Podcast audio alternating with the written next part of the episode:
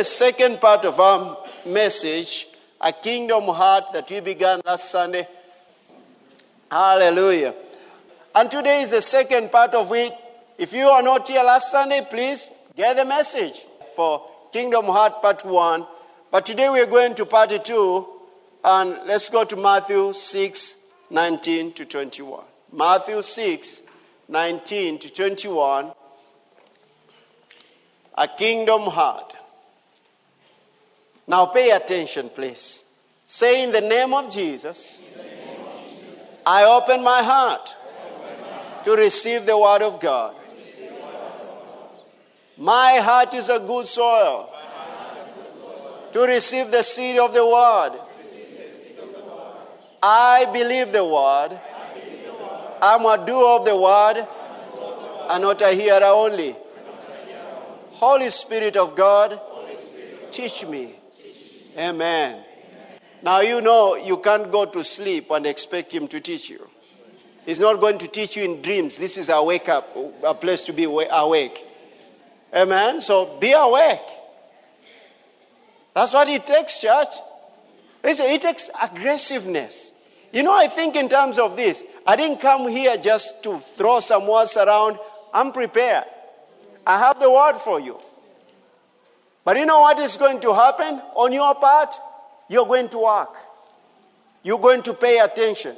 You may be so focused until someone may pass, you know, may be standing, uh, wanting to stand just beside you, and you can't even pay attention to them. Because the living word of God has the power to change you. Church, we, we have to stop just coming to church for the sake of coming in. Receive the word of God by faith and, and, and, and believe God to teach you and to speak to you and change you. Amen? Amen. Now, I'll, I'll tell you this. If you can't overcome sleep, how do you overcome the devil? Who can even, I mean, just think about that. If a little imp of slumber makes you fall, what can you do to the devil? Say, sleep no. I have authority in the name of Jesus. Amen. Now, Matthew 6, let's go into that scripture together. It says, Do not lay up for yourselves treasures on earth where moth and rust destroy and where thieves break in and steal. But lay up for yourself treasures in heaven where neither moth nor rust destroys and where thieves do not break in and steal. For where, let's say that together. For where your treasure is, there your heart will be also. Can we say it together? For where your treasure is, there your heart will be also. In other words, I'll say this way and I'm going to say in different ways. In other words, you find my treasure, you'll find my heart. You find my treasure, you have found my heart. So then, having, having said that, then God says this don't, don't lay it, don't lay up your treasure on earth, but lay it up in heaven. In other words, listen this, so that your heart may be in heaven. And what is the heart? Remember, it's the core of your existence. This is your existence, actually, is your heart. It's the core of your existence. As a man thinks in his heart, so is he. So it's the core of your existence. So God says, I want you to lay up treasures in heaven so that where your heart is, where your treasure is, there your heart will be also. Now look at this then. On the earth, we have what? He says there, we have moth, we have rust, and we have who? Thieves. How many know that thieves don't make it to heaven? Uh, there's no mugging in heaven. Can you imagine? You'll be mugged in heaven. You can't. There's no thief in heaven. The thieves don't be there. Listen this. Then on the earth means the enemy can touch your treasures. If you lay them up on earth, then on the earth he do what? he can touch them. That means what? If he touches your treasures, then he's touched what? Don't forget that. If he touches your treasures, then he can touch what? So God says here, look at this. God is saying this I want to protect your heart. It's the core of your existence. Because if you lay up treasures on earth, then you are authorizing the enemy to touch your treasures. And if he can touch your treasures, he will touch your heart. And the heart, our hearts, are supposed to be influenced by God alone. You see that? You see the connection? But he says this if we can, let's, let's see a scripture that we looked at.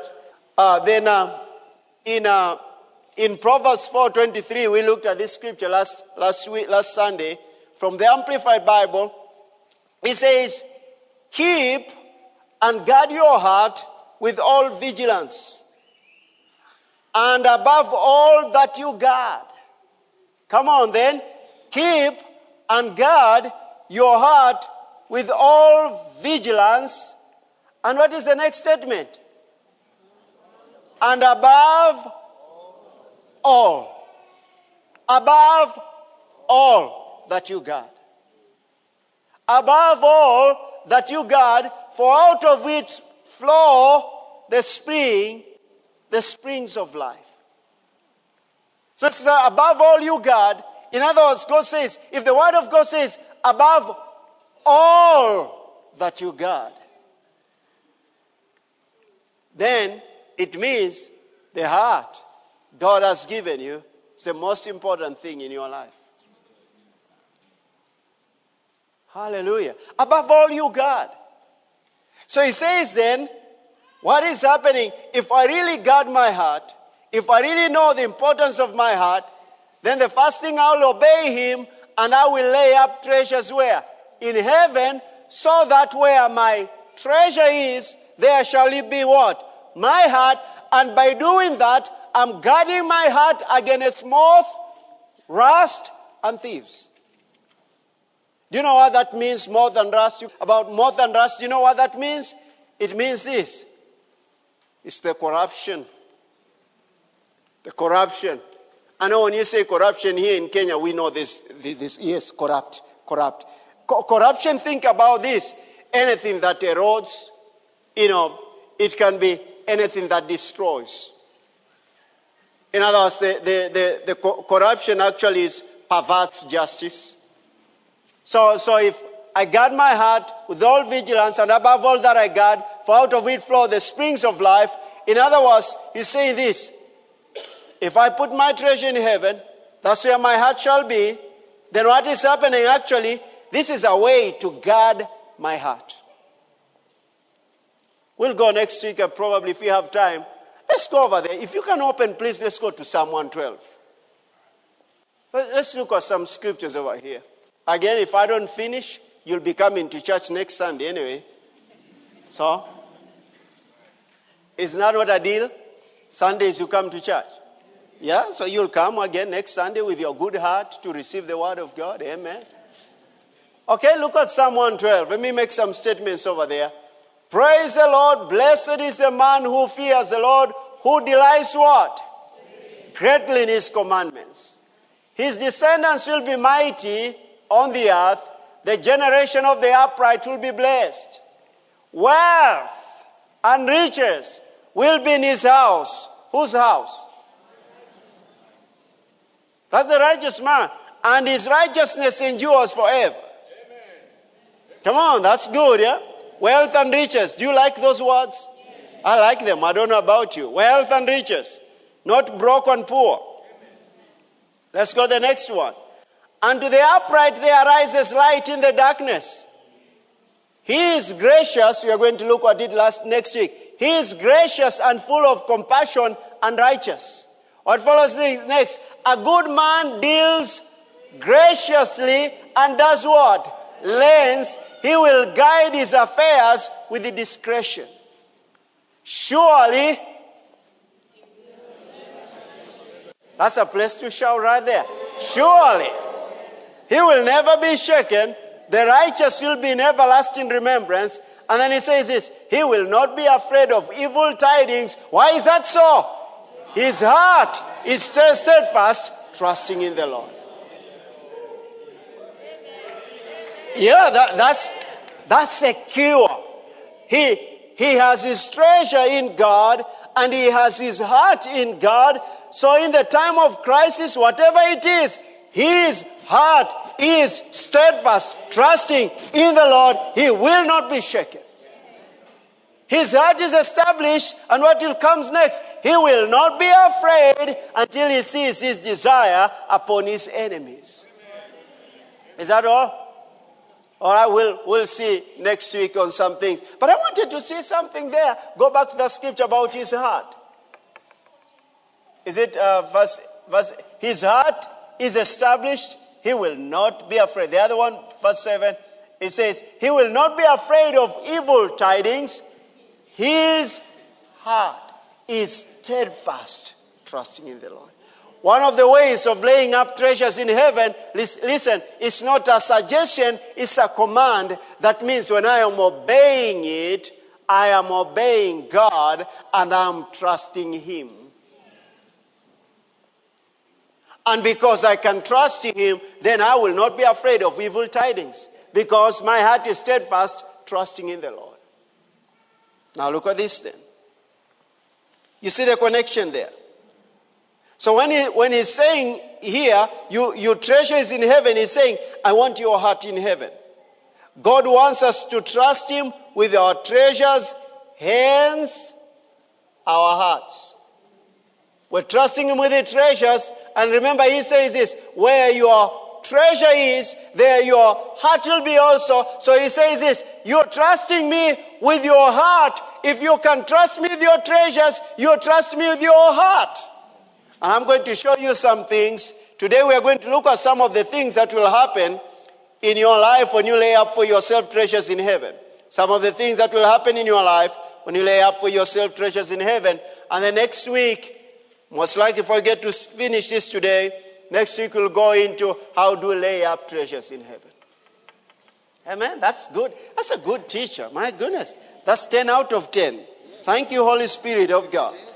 Now, now look at this. What will happen if you lay up, what will happen in your life when you lay up for yourself treasures in heaven? One, I have seven things I'm going to say. About you develop heavenly perspective. You develop heavenly perspective. Don't ever, ever accept a lie. When you are here, people say that you are heavenly minded until it's of no earthly use. No, the more you become heavenly minded, the greater you become of earthly use. That's a lie. So you become, you will have heavenly perspective. You develop a heavenly perspective. Let's go to Colossians chapter 3, verse 1 to 2 from the Amplified Classic Bible. Look at it then.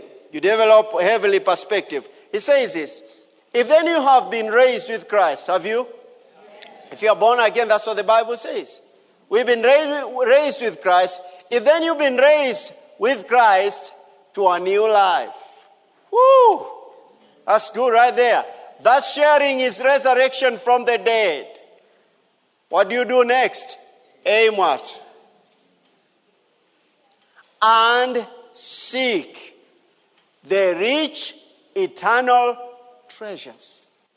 Aim at. What is your aim?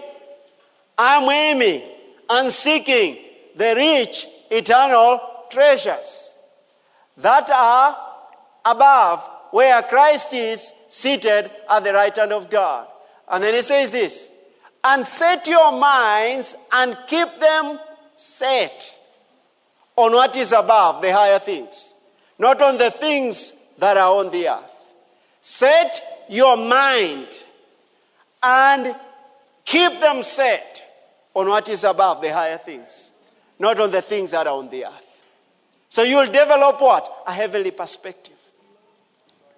Because he's talking about seeking things that the, the, the rich treasures in verse 1. he says, uh, he talks about, uh, in verse 1 of this, uh, he talks of uh, uh, the rich. I'm setting my eyes over there until it comes.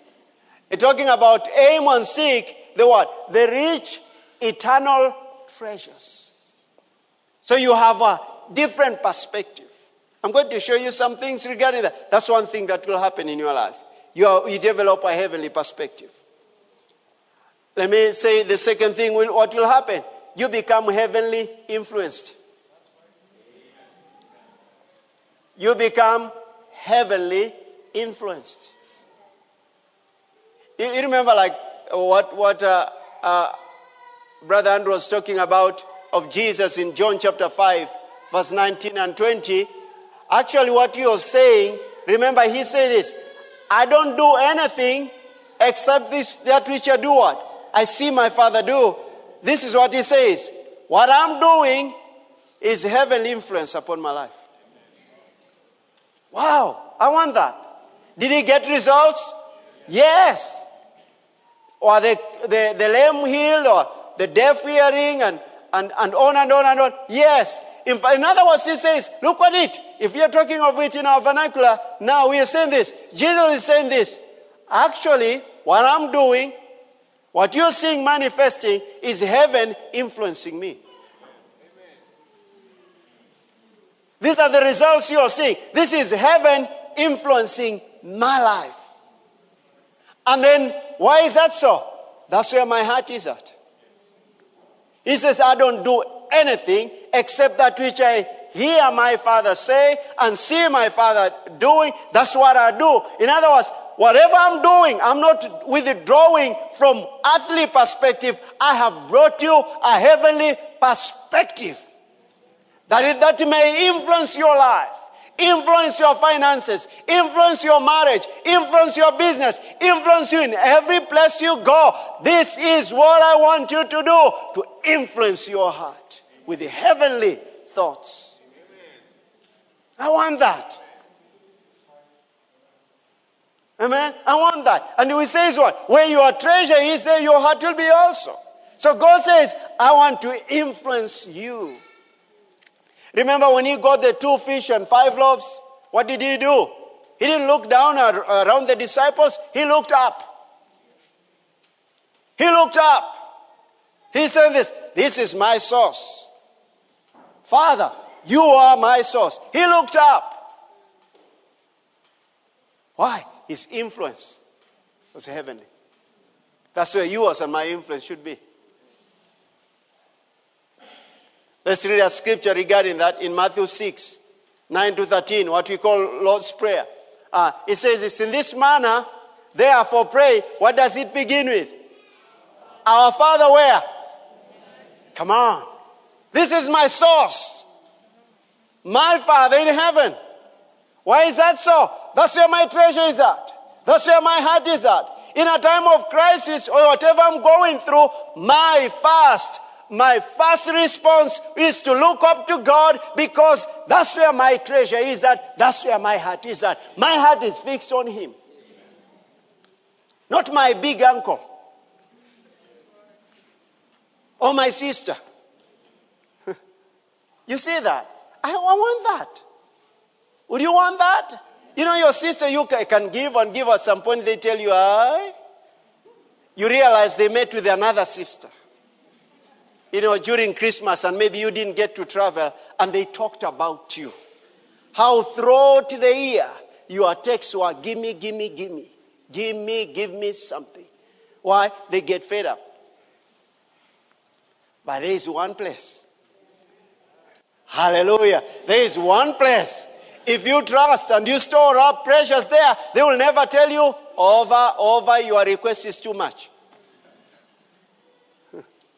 In fact, the more you go there by faith, the more you know Him the more you know his ways. He made his ways known to Moses and his what? His works to the children of, of Israel. You get to know his ways and he influences you. And listen, his ways becomes your ways. Amen. I'm preaching good than you are saying amen right now. Now look at this then.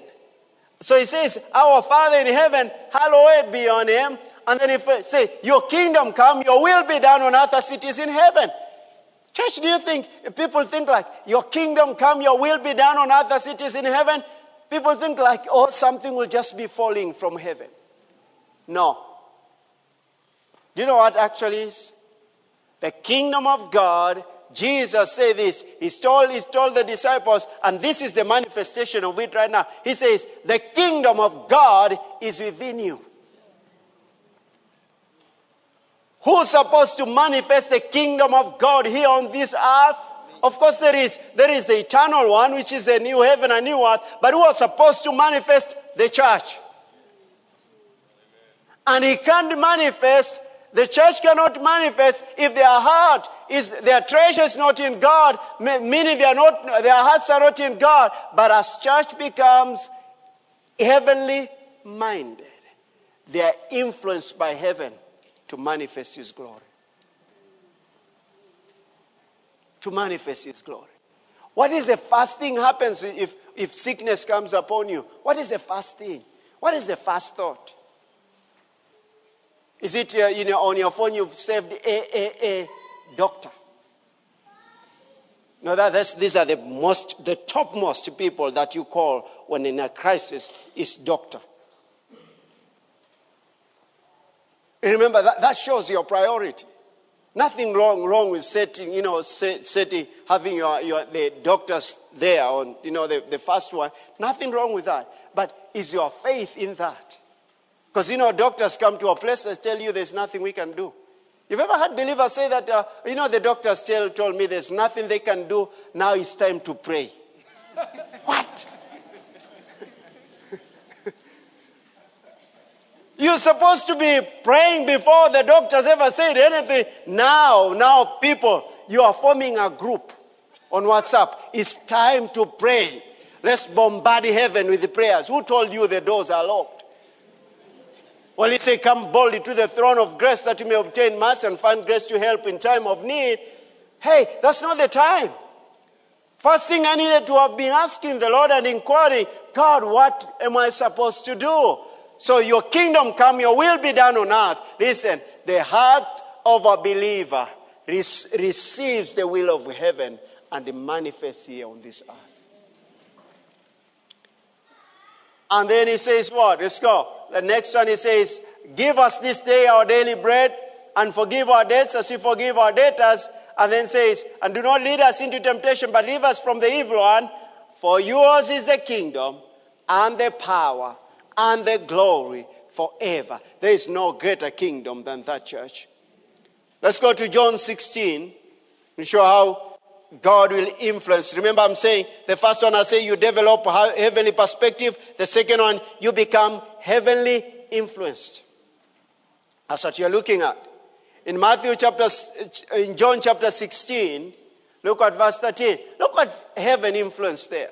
However, when He, the Spirit of truth, has come, now, when we give our life to Christ, He comes inside of us and we get baptized with the Holy Spirit. The Spirit of truth, who's called the Holy Spirit, is in us. He will do what? He will guide you into all truth, for He will not speak on His own authority. Stop right there. He will not speak of His own authority. In other words, the Holy Spirit is not saying His own words. What is He doing? But whatever he hears, he will speak. And he will tell you things to come. Where is he hearing that from? He is hearing from the Father. Where is the Father? Remember, we read Matthew 6. Our Father, which is uh, in heaven. He says, I have your heart. I have your treasure. I have your heart. I can influence you. One thought from heaven will change your life forever. One thought from heaven.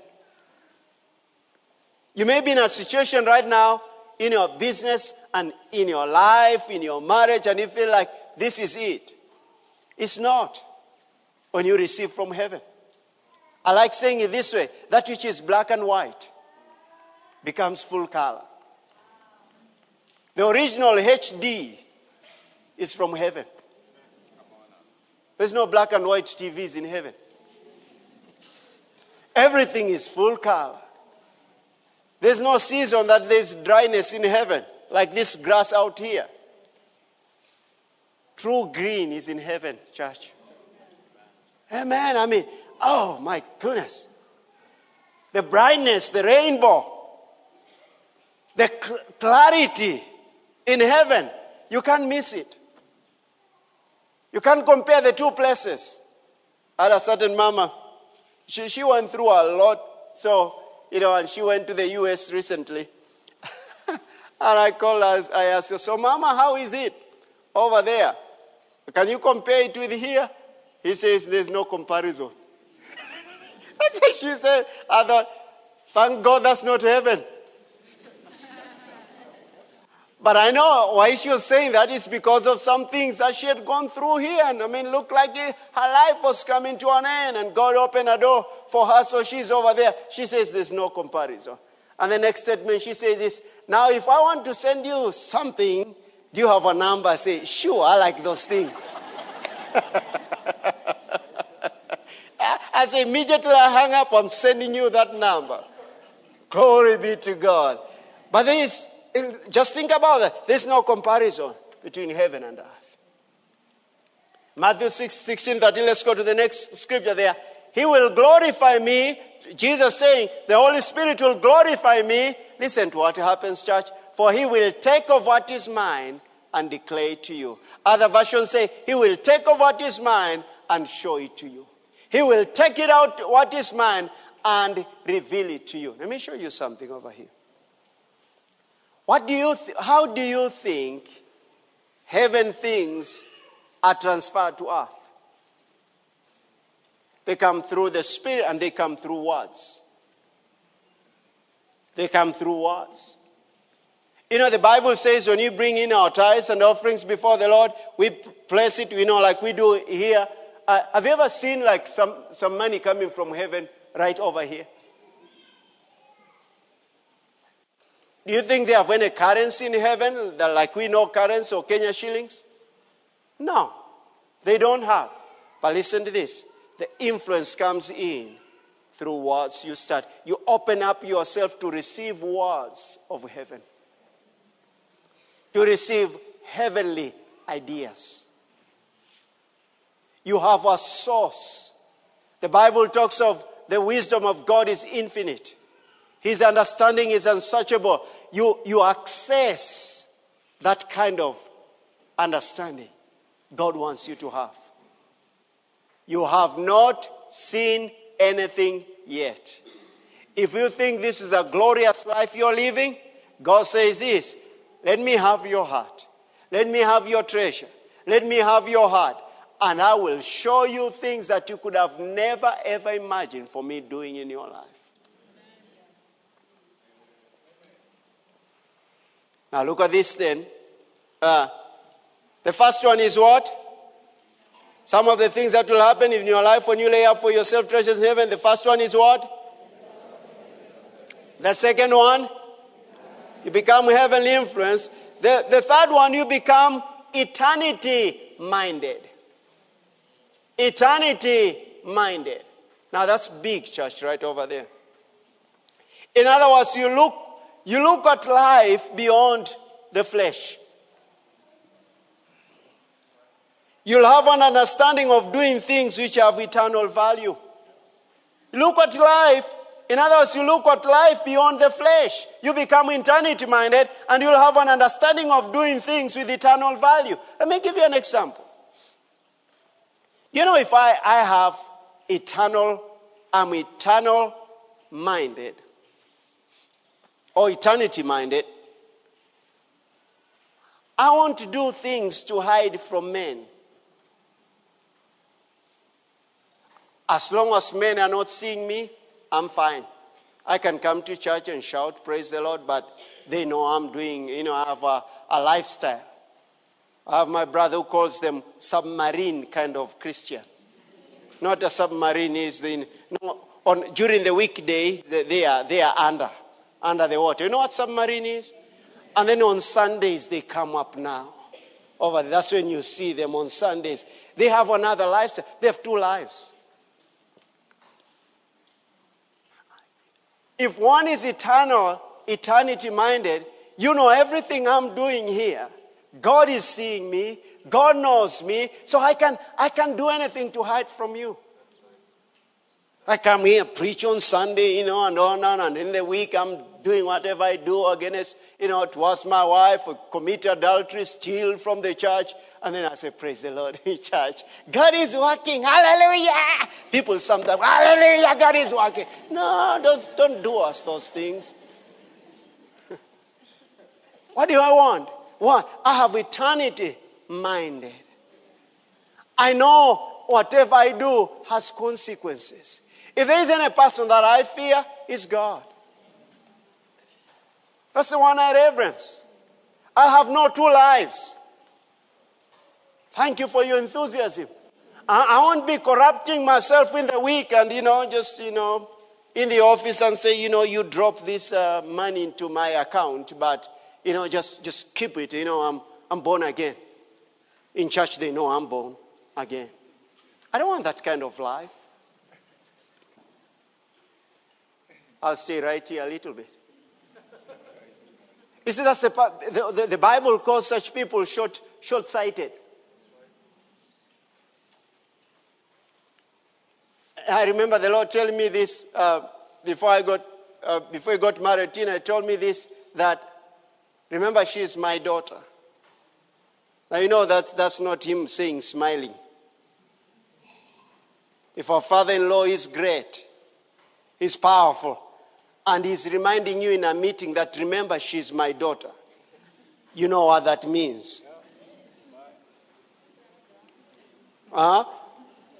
You have a powerful father-in-law, and he's reminding you have a meeting, and but he shook his hand and said, "You remember, my, the, she's my daughter. Your wife is my daughter." Uh, you just say, "Yes, sir." You know what that means. Don't mess around.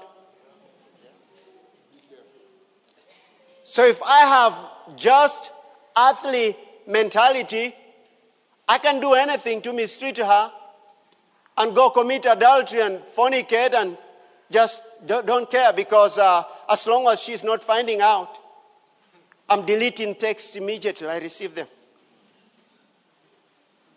You've seen people that they never receive calls around other people. huh? You ever seen such people? You have your phone over here?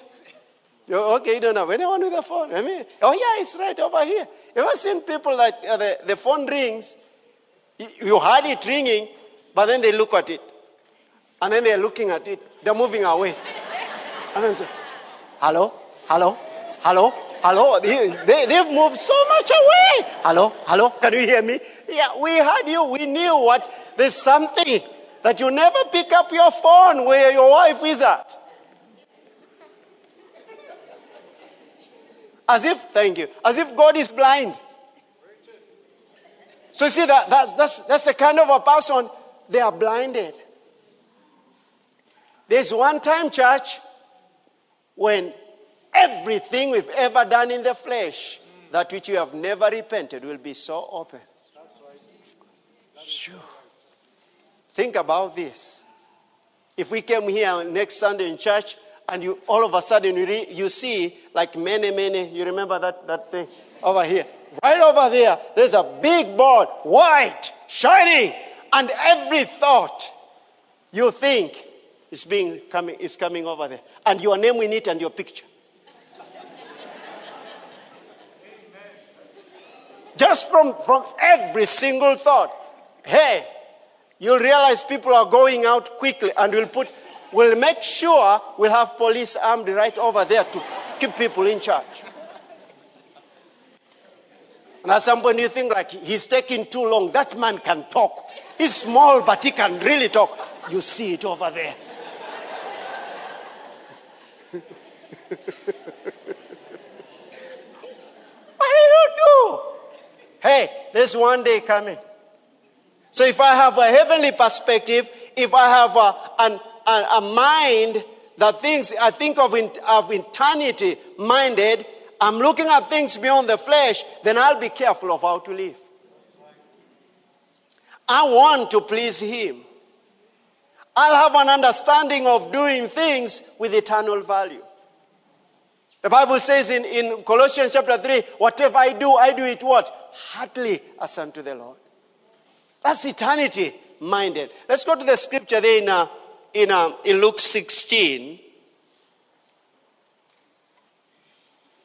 to emphasize on a point of having an understanding of doing things with eternal value. Luke 16, let's look at it from verse 1. Pay attention to this. I remember weeks ago, Deacon Yvonne shared with us in the tithes and offering, but just pay attention.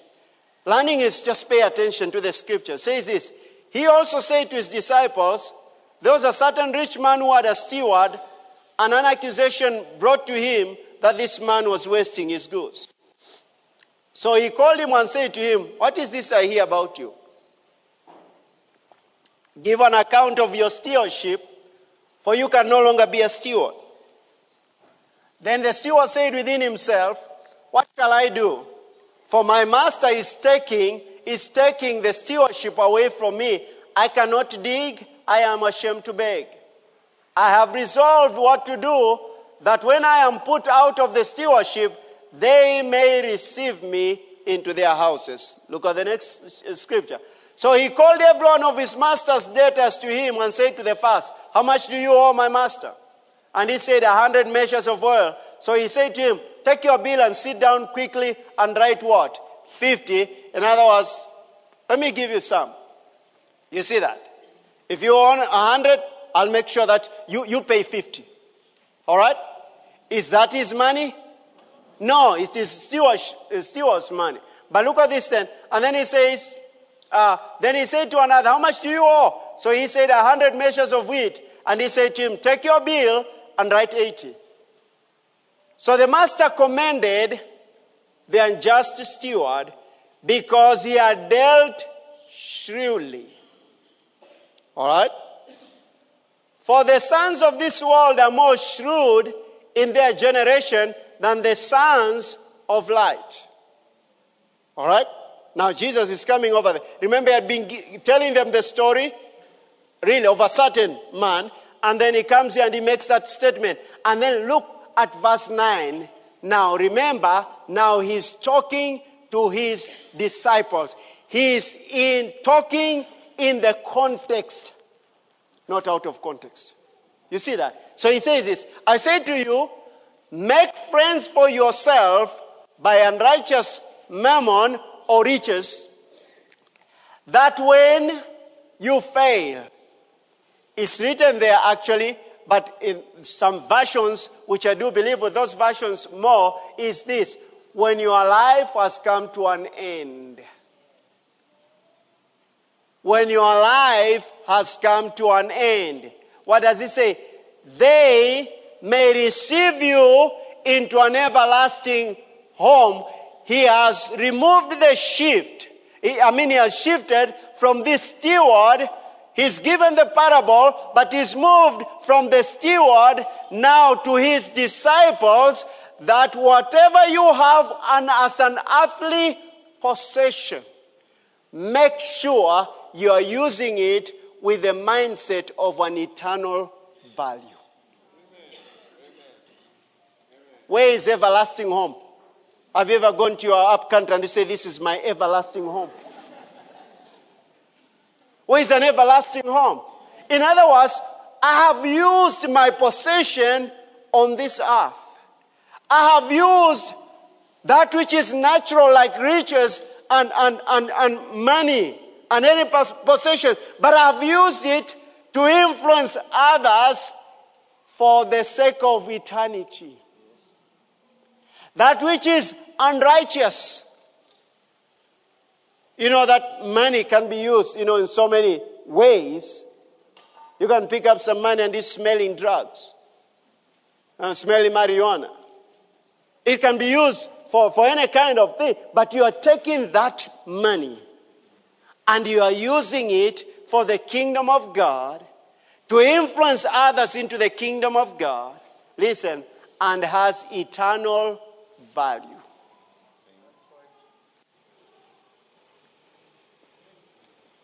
You see what I'm saying? How can you use your money for that? i am going to make a certain statement. Is that clear? All right, now look at this then here. Another statement I'm going to make. The first one, you develop heavenly perspective. The second one, you become heaven influenced. The third one, you become eternity minded.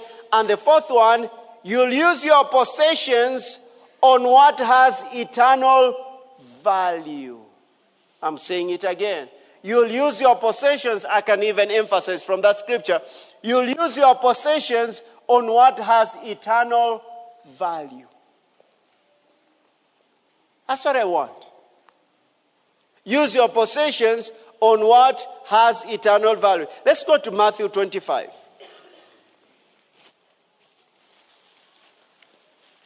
Matthew 25. In verse 31. Let's read some scriptures over here. Now, look at this. This is a person who's looking at things more than just earthly flesh and blood. It's doing things for the future. You see that? Church, the more we become heavenly minded, the more we are being influenced by the glory of God to influence others for the kingdom of God.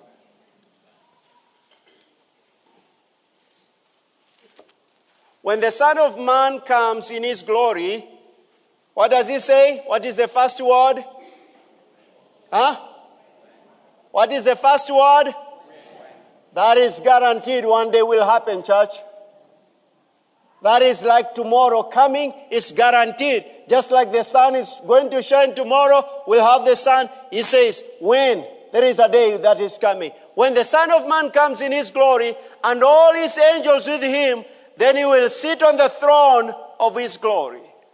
All the nations will be gathered before him, and he will separate from them, uh, them one from another, as a shepherd divides his sheep from the goats. And he will set the sheep on his right hand, but the goats on the left. Then the king will say to those in his right hand, Come, you blessed of my father, inherit the kingdom prepared for you from the foundation of the world. For I was hungry, and you gave me food. I'm using my food to feed the hungry. They're good. Amen. I, I tell people if you want to know where your heart is concerning food, is when you've served, you are being served with the best meal, your delicious meal, and it's the only portion you have, and someone enters in. Do you want deliverance? Take the whole of it. And when you feel like this is my last meal, take the whole of it and give to the pastor. I want to give. Say, no, no, no, no, no. I want, no, no, I'm okay. I say, no, you are not. I'm going to give this to you. No, but, no, no, please. You, you eat. This is your seed.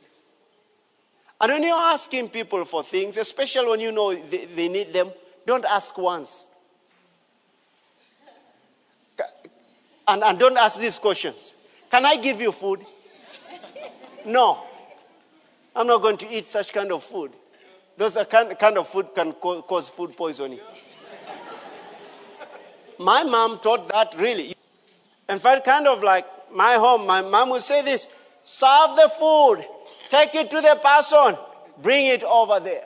Amen. Let them refuse. But you've offered. That's generosity, church. Will you have my dress? Are you really sewing it? Do you really like it? And you have the expression in your face. Do you really want food? In other words, if you say no, it will be better. That's exactly what it means. If you really, you are generous, insist.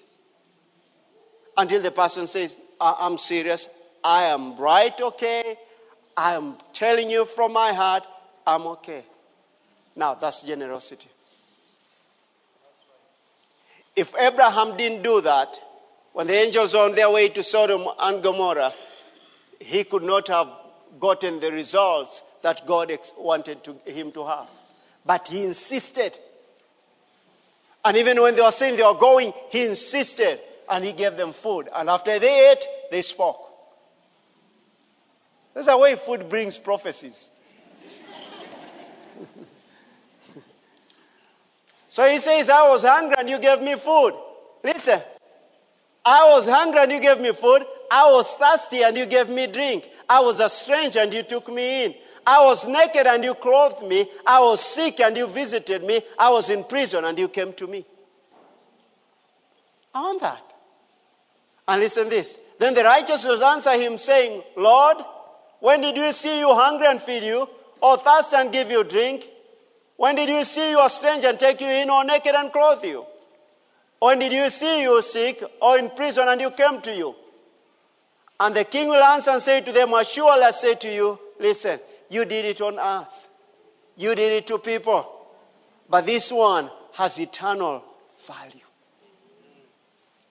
He said this, inasmuch as you did it to one of these, one of the least of these, my brethren, you did it to me.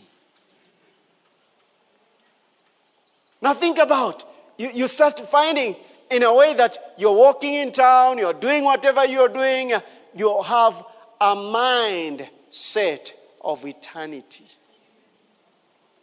Your heart shifted. There is, you have provoked, listen, generosity right inside of you. You're thinking, doing something as unto the Lord. You'll find that you'll come to church with enthusiasm. Because I'm going to worship as unto the Lord. Thank you for your enthusiasm. That's the one that I'm looking for enthusiasm. Now look at this then. You're using your possessions on what as what? Eternal value. Let's go to verse 45. Then the rest came in over there and they said, uh, Then we'll answer them saying, Those are the goats. Assuredly I say to you, inasmuch as you did not do it to the one of the least of these, you did not do it to me. And then he says this, and these will go away into everlasting punishment, but the righteous into what? So there's a place there for judgment of what we did and didn't do. So then look at this. Works don't bring you into salvation, but our salvation will provoke works out of you. And those works have rewards because I've, did, I've done those works because of the Lord. Good works won't bring you salvation, but a saved person who has accepted the life being changed by receiving Jesus Christ as his Lord and Savior, good works should accompany them. You see that? And those things have eternal value. Because I'm doing them as unto the Lord. I'm not doing, remember, we, we dealt with that during the time of prayer and fasting. I'm not doing for anyone to see me. I'm doing it for the Lord. And he says this as much as you've done it to the least of these, my brethren, I have done them to me. Wow, I want that. Amen. Now look at this then. Let's, let's go to the next one. Ask your neighbor, you still awake? Remember, remember, tell them you remember the, you have to defeat anything else. You have to listen to the end. Now look at this then. Why are you still there? All right, now. Excuse me. And then the next thing, some of the things that will happen in your life when you lay up yourself for yourself treasures in heaven. Remember where your treasure is, there your heart will be also. One of the other things that will happen, you will value your heavenly citizenship. You will value your heavenly citizenship. The believers that even go to places you won't know if they are saved or not. They have no testimony.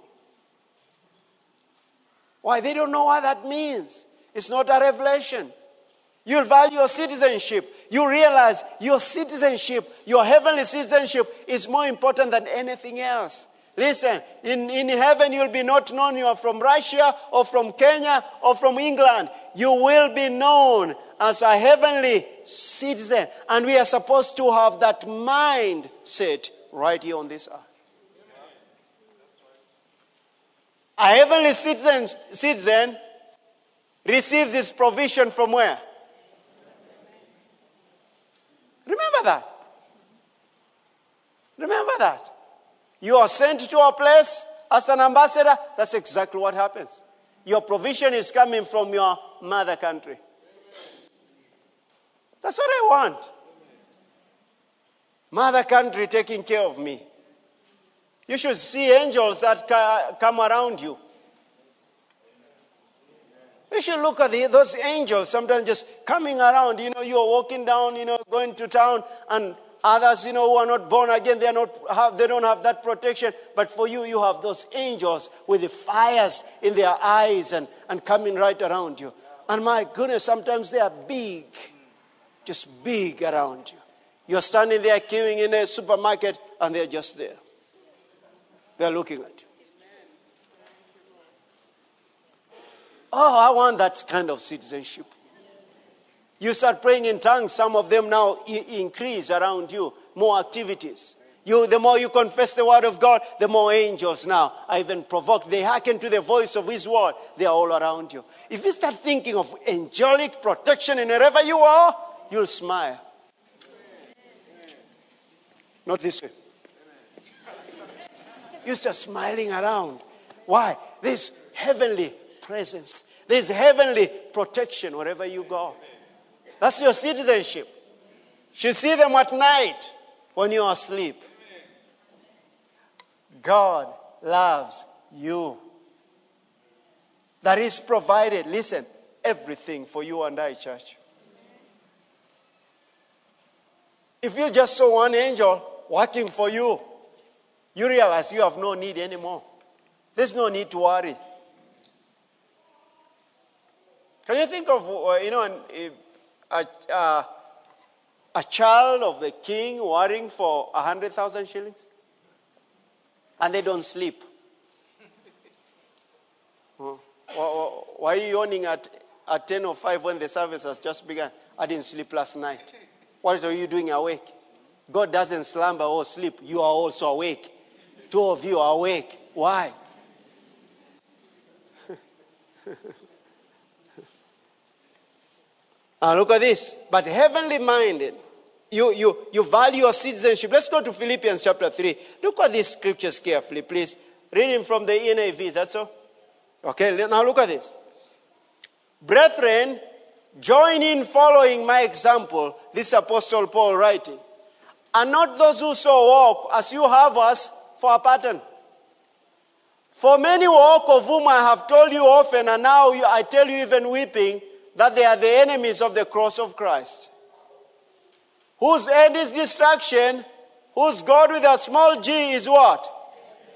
Is what? Their belly, their stomach. They only think about what they're going to eat.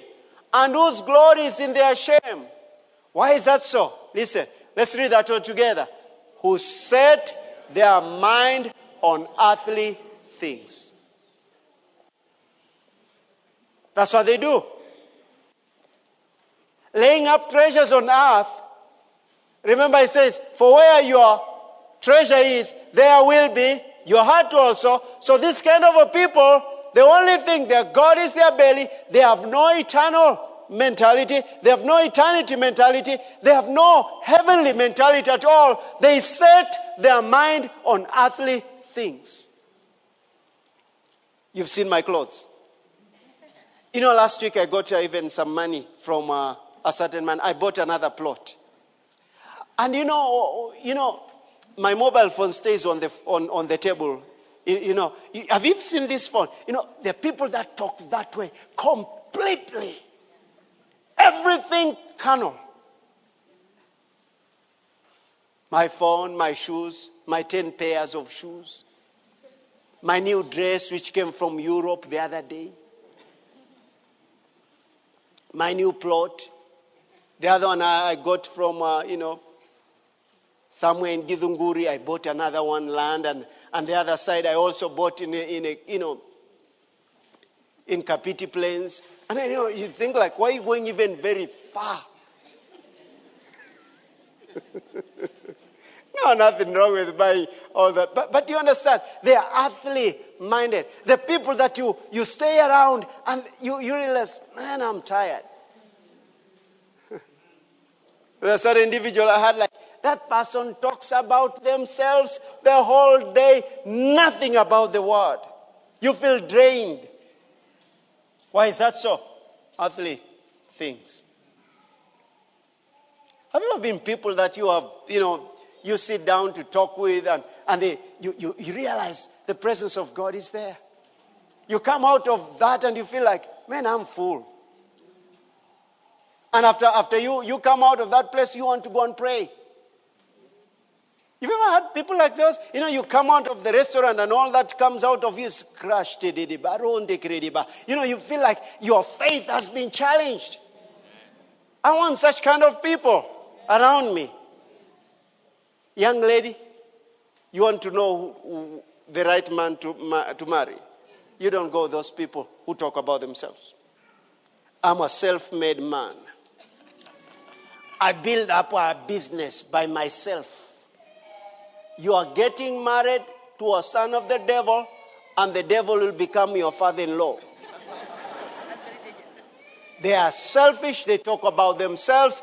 Everything is about themselves, of how you know, ah, I can take you to a place and on, on and on and on. You get married to such a man who's full of himself, you're in a big problem. Ladies, I thought you were going to say, Yes, Pastor, hallelujah. I will not marry such a person. Don't allow such. Listen. Listen, church. Listen, young ladies, and listen, young men. You meet with them, you sit down with them, and you can sense the presence of God. You can't sense if they are not born again. So let's start right over there. Don't sit down and talking and talking. You're meeting them and they're not even born again. Are they born again? I don't know, but, but he's a good man. Forget about that. Forget about that. They, their mind is set on earthly things. And let's go to the next thing. He says this, but. Come on. Where is our citizenship?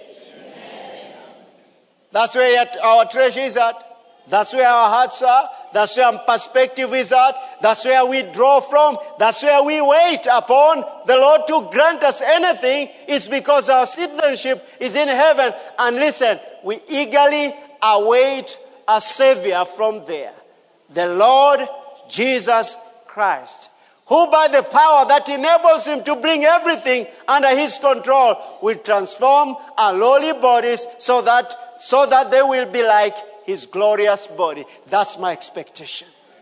That's my expectation. That's my faith. That's my, that's my mentality. I'm looking at the eternity. I have that perspective. Thank God for good homes, good vehicles, good clothes, gold, huge accounts. But listen, there's one which does not fade away. We'll go to heaven, we'll not need to be changing clothes every time. Do you know why we change clothes every time here? Because they smell at some point. In heaven, there's no smell. Dirty smell. Fresh fragrance. I want that. Amen. Fresh fragrance. You know, the way they fumigate a dead body, you know, they keep putting everything on it and still smells. Now in heaven, there are no any kind of smells. You can't tell someone you're smelling sweat. There's no sweat. Now that's a place to be. That's heavenly. Our the, the Bible calls it these bodies our lowly bodies, so that they will be like they will be transformed to be like His body. Now, as we are coming close to the end, let's see. So the first one is what? You develop what? Heavenly perspective. You become heavenly influence. You become eternity minded. You'll use your possessions on what has eternal value. You'll value a heavenly citizenship. Just keep your testimony. And then the other, listen to this. This is a good one. You'll have the kingdom of God as priority and heavily invest in it you will have the kingdom of God as your priority and heavily invest in it. You'll invest heavily in the kingdom of God. You look for opportunities to give. You'll have the kingdom of God as priority and heavily invest in it. I can, I can say for sure, I think uh, Tina and I, there's nothing we've invested uh, more than the kingdom of God. We've given our lives more than, than and, and, and everything really we have, we're ready to give it into the kingdom of God than anything else. I want that. I want that kind of investment. Let's go to the scripture in Matthew chapter 13. Again, the kingdom of God is like what? Treasure hidden in a field, which a man found and hid. And for joy over it, he goes and sells all that he has and buys that field. Why is that so? The kingdom of God is his number one priority. In other words, he's selling everything, every possession he has to invest in God's kingdom. You see that? You see the connection? Remember, I say that you'll value, you, you will have the kingdom of God as priority and heavily invest in it. That's an investment, church. Let me give you an example. If you had an investment worth like uh, 300 million shillings, is that good? Yeah? And then I tell you, then you realize there's another investment over here and you have an investment, let's say like you are investing in an area, there's 300 million shillings, and there's another place also with 100 million shillings, and there's another one for 500 million shillings. You have three investments. But now you come over here and you find there's this one which you know is genuine, which you know is true, which you know has more value, and you'll receive back more than even those three investments. Then you do this. You go Sell all those three investments and bring all that money to this one place. Why is that so? It's the value, it's the worth that you've, you've given to, towards what? This one investment you're buying. God says this that the, Jesus said this the kingdom of heaven is like a hidden treasure. Treasure hidden in a field. In other words, you are ready to leave everything else for the sake of the kingdom. Just think about this. Let me, let, me, let me give something that you can think of. Think about something that you have. Just go before the Lord and think in this, in this manner Lord, is there anything that if you ask me to give, I can give?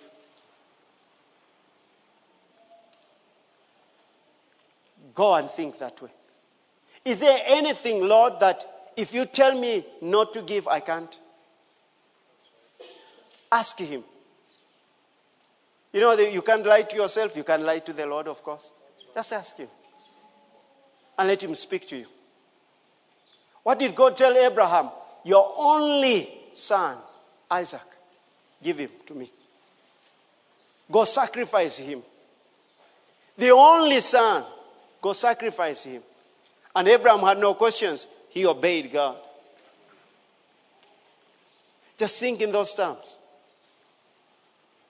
Just think in those terms. That's why I tell people if you're giving something, anyone, anyone something, if it's money you're giving to people, like let's say, like, I will return next week, be in a place like in this manner. If they never return it, that will not affect my relationship. That's like a seed.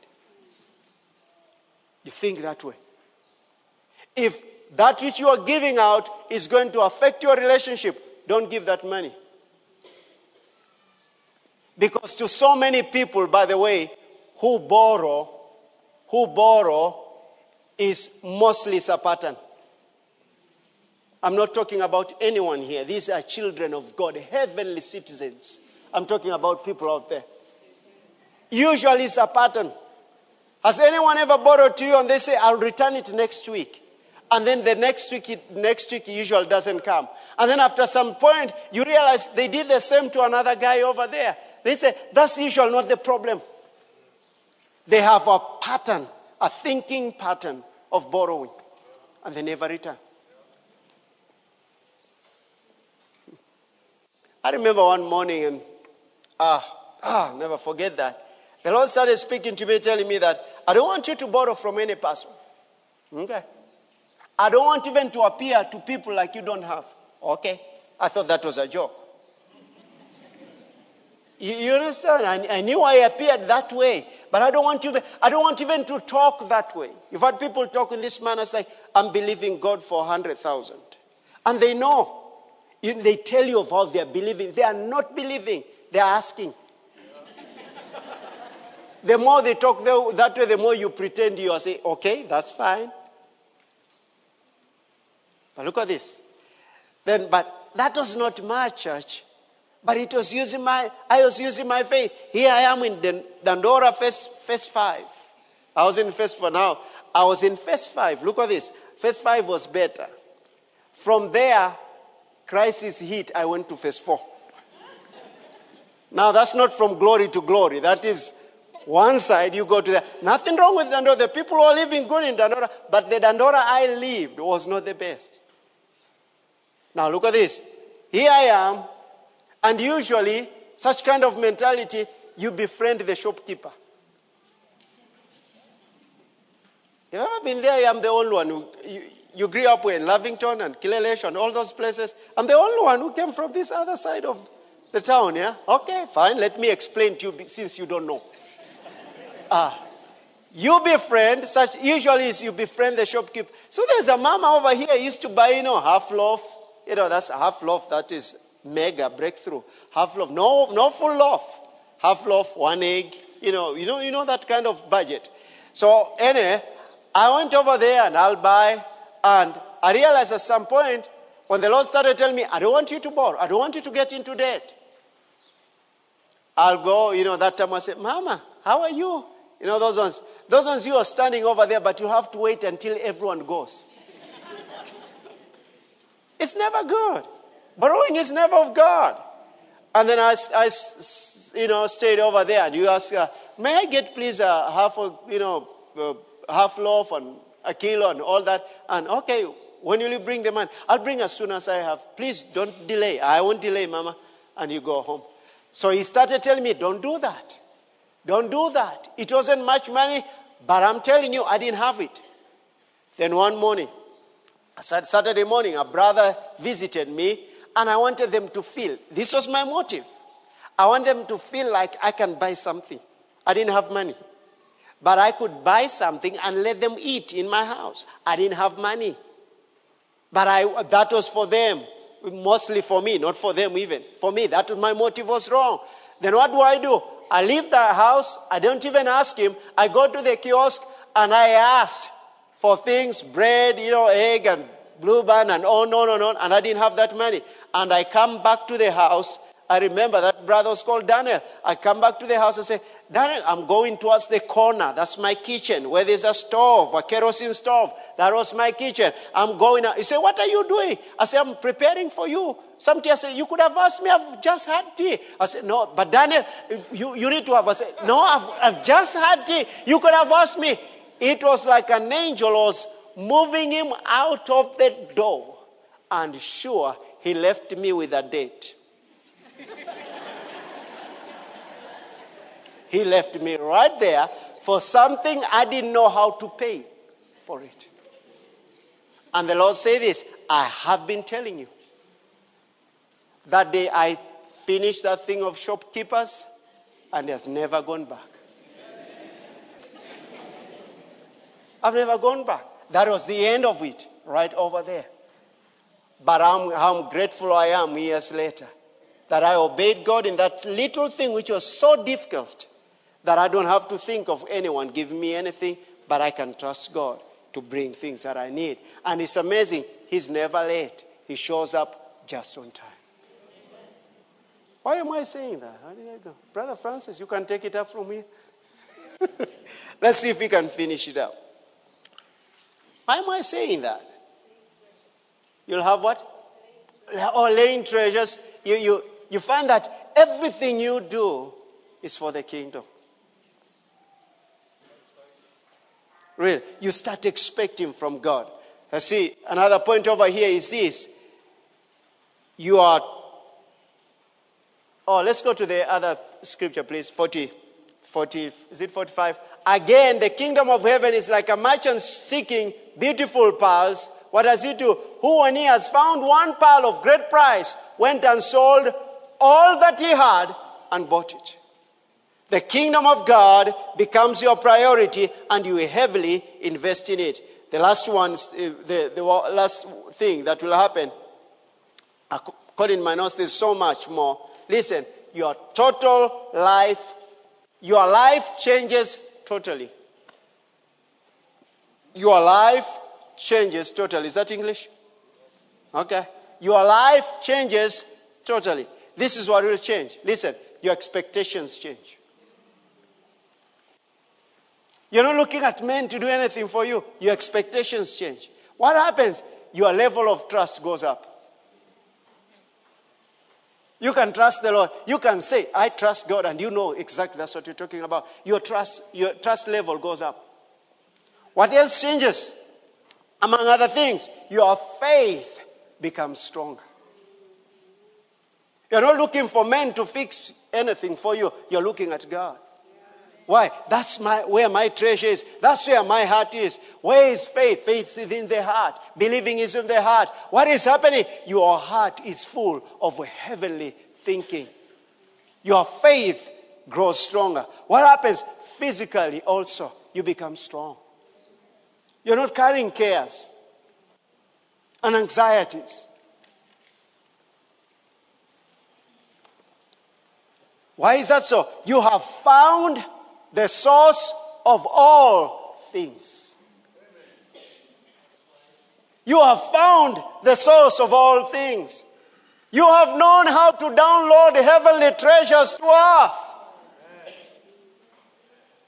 Amen. You know how to. What is it that you, you've come to, to understand? You have found the source of all things Let's read that scripture then, Colossians 2 3. Listen to this scripture over here. In whom, who's Christ, are hidden all the treasures of wisdom and knowledge. In whom Christ are hidden all the treasures of wisdom and knowledge. And that's where your heart is, is fixed on Him in whom are hidden all treasures of wisdom and knowledge. Tell me one thing that you don't know when you have Him in place. Tell me of something that you cannot do. No wonder He says, I can do all things through Christ who strengthens me. In whom you have found the source of all things, the source of all treasures, the source of all wisdom that you'll ever need in life, the source of all decisions that you'll make, ever make in, make in life is you are relying on Him. He's the rock. He's my salvation. He's everything I need. In Him I live and move and have my being. I've found Him. You remember when they told Nathaniel, Come, we found the man. That's what you say. I found the man. I found the man where we can get all solutions of life. I found him. I can trust Him with my heart, and I can trust Him with my treasures, and I can trust Him with my heart. You've ever had people say, You know, I gave Him my heart. I really trusted Him. He broke my heart. You've ever heard people say that? You are giving it to the wrong person. Come on. And I'm not, I'm not, I'm not insensitive to anyone whose heart has been broken. But you know, initially you start realizing I mean, they usually, every sign of that is not going to happen. But we keep thinking like it's going to change. They broke my heart. And then I found this one. I thought this was a brother in church. He even broke my heart. I don't know if he's even saved. And he's in charge. You know, that, but let me tell you something. If you trust him, he will never, ever, ever break your heart. You'll trust him. You know the kind of attitude that Job had? Some, sometimes you need to understand Job was not able to read Job chapter 1. You understand that? He didn't know what was happening in the spirit realm. But remember, when everything had been taken, his 10 children are killed, everything he had had been destroyed by the devil, he says this Blessed be the name of the Lord. Naked I came, naked will I leave. Don't ever say that. That is Job. We didn't understand. Remember, you can't say it because you read Job chapter 1. So you can't keep, you can't go say, God has given and God has taken. Bless his holy name. No. God didn't take anything from him. The devil did. The devil did. By his attitude. Even when the wife say, hey, do you still hold on your integrity? Curse God and die. He said, no. You are, talk- you are talking like one of these foolish women around. His heart was fixed, trusting in God. Listen, all the earthly treasures had been destroyed, but his heart was ever with God. Remember, God gave a testimony concerning him. He fears God and eschews evil. He trusted God when everything was destroyed. He still set his heart in God. And what did God do? He restored him completely. That's how it's supposed to be, church. You place your, your, your, your heart on earthly, uh, you know, earthly, you have earthly mentality, you'll be hurt all the time. There are people that you'll do things for and they will never pay you back and they will talk bad about you and you'll be hurt. But if you did it as unto the Lord, you will not be hurt. I did it to the Lord. I believed I did it to the Lord. I mean, uh, God, you know what, when you spoke to me, you told me to do it. So they're talking bad about it, but you did it. It's you who told me to do it. That's fine. And I did it as unto you, Father, and I will not even answer them back because I was doing it unto you. You are my vindicator. What happens is your total, your life totally changes. Listen, you, you find that your riches is in glory by Christ Jesus. Seed time and harvest become what you live by. The just shall live by faith. This is higher life in Christ. This is your way of thinking. Your expectation is in God. Your treasure is in Him. Your heart is in Him. He's influencing your life. He's changing your way of thinking. You are acting according to the Word. Heaven is affecting your life and you are changing lives around you. And in all that, when all is said and done, I have eternal treasure. I have eternal reward. The last scripture over here in Mark chapter, chapter, chapter 10 says this. Listen of the guarantee of Jesus. When the rich young ruler came to him and said, You know, uh, what can I do that I may inherit eternal life? And Jesus told them, He said all those things he was doing, and God, Jesus told him, One thing you lack. Go sell what you have, then you'll have treasures in heaven. And he went sad because he had what? Great possessions. I like saying it this way because the great possessions had his heart. He couldn't give it out. Jesus, listen to what Jesus told his disciples. He says it's hard for a rich man to enter into the kingdom of God. And they were astonished. They were astonished. And then this is what he says with men, it's impossible. But with God, all things are possible. Listen, when you trust God, God says this if you can trust Him with your possessions, if you can only trust Him, even the impossible things becomes possible in Him. There are things that possessions cannot buy. We could have had people who, are, who have lots of wealth still alive today. Why is that so? Because death shows up and they say, No, death, wait. You see, people become corrupt until death shows up. They cannot corrupt. You can imagine if you're able to see death and people have money. You say, uh, Death, can you give me five, some five years? I'll give you five million dollars. And they say, Fine, we'll come back after five years. What will happen to the poor? No sooner death appears than they disappear. but think about this. This one place, when he shows up, uh, maybe we'll go there next week of that, of that uh, foolish man whose land had, uh, had yielded plentifully. When he says, My soul, eat and enjoy, be at ease, God spoke that night to say, Fool, you are dying tonight. And we'll take everything that you have said for yourself. I do think, I do think this. I'll, I'll continue next week. Now, see, if you are saying you're thinking I'm taking long, we are seeing your thoughts over right over there. Choir, can you see those? but, but, look at this. this. This is what I think. And probably we'll go into it next week. You've had four years of wealth transfer, transfer from sinners to the righteous. Do you believe it's for every believer? No. No. I do believe the laying up treasures in heaven is such a key to the wealth transfer from sinners to the righteous.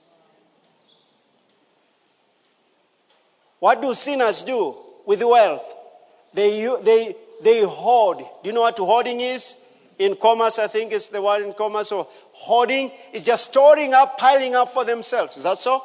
That's what that man was doing in Luke chapter 12. Storing up for himself. But why is that so? Who actually is in control of that wealth? Who? Which God? The devil. Anything that is laid up for selfish reasons, the devil is behind it. Why? He's not profiting anyone except self. So whose wealth, whose hands is that wealth? Come on. The devil. But look at this. Why would it be in the hands of a believer? Because the believer will take that wealth and he'll use it for the kingdom and transfer it from moth, from rust, from thieves into the heavenly account where there's no moth, there's no rust, there's no thief. Who will it influence? Many to the glory of God. I'm going to tell you some things about tithing and giving of offerings right next week. Don't miss that part. Because that's so important, church, in, in, in that wealth transfer. That the Lord says this, I will show you. Listen, in him are hidden all treasures of wisdom and knowledge. Then he says this, I will show you where things are being hidden and I'll bring them to you because I can trust you with them. I know where your heart is at. Your heart is not in earthly things, your heart is in heavenly things. And if I place this wealth into your hands, you'll transfer it to the heavenly treasures because that's where your heart is at. And when I'm asking you for it, you will give it out.